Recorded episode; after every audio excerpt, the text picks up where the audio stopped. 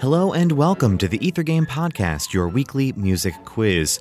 Our theme this week is Don't Quit Your Day Job, where the Ether Game Brain Trust goes to work. Here's how it works you'll have 60 seconds to name this occupational piece. Good luck.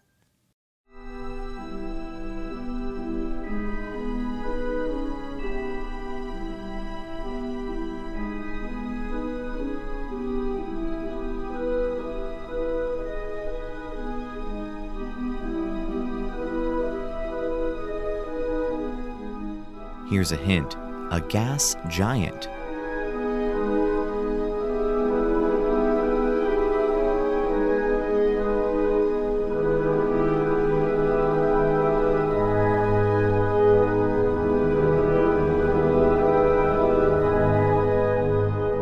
Time's almost up. How about a bonus question?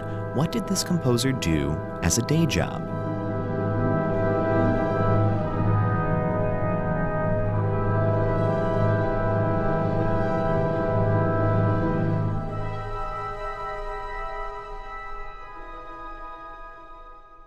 And time's up. Did you know it? That was Neptune the Mystic, the final movement from the planets by Gustav Holst. Gustav Holst started off his professional life as an orchestral trombonist, but later felt that his true calling was to be a composer. Of course, composition doesn't compensate all that well, so in order to pay the bills, Holst eventually took up a teaching position as the director of music at the St. Paul's Girls' School in West London.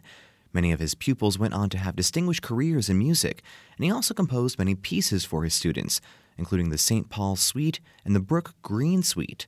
He wrote his famous Planet Suite while working at St. Paul's as well. The work's premiere in 1918 was a notoriously under rehearsed affair. Adrian Boult conducted, and the musicians only had about two hours to look at the music before the performance. When a women's choir was needed at short notice for this Neptune movement, Holst recruited his students to sing the part. We'll have more business pieces like this one on our Don't Quit Your Day Job episode of Ether Game this Tuesday. Here's your teaser for that show.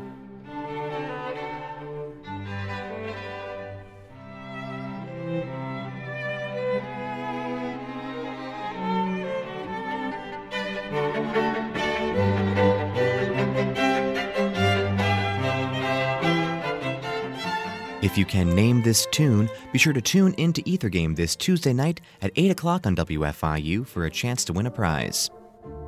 For WFIU's Ether Game podcast, I'm Mark Chilla. Thanks for playing along.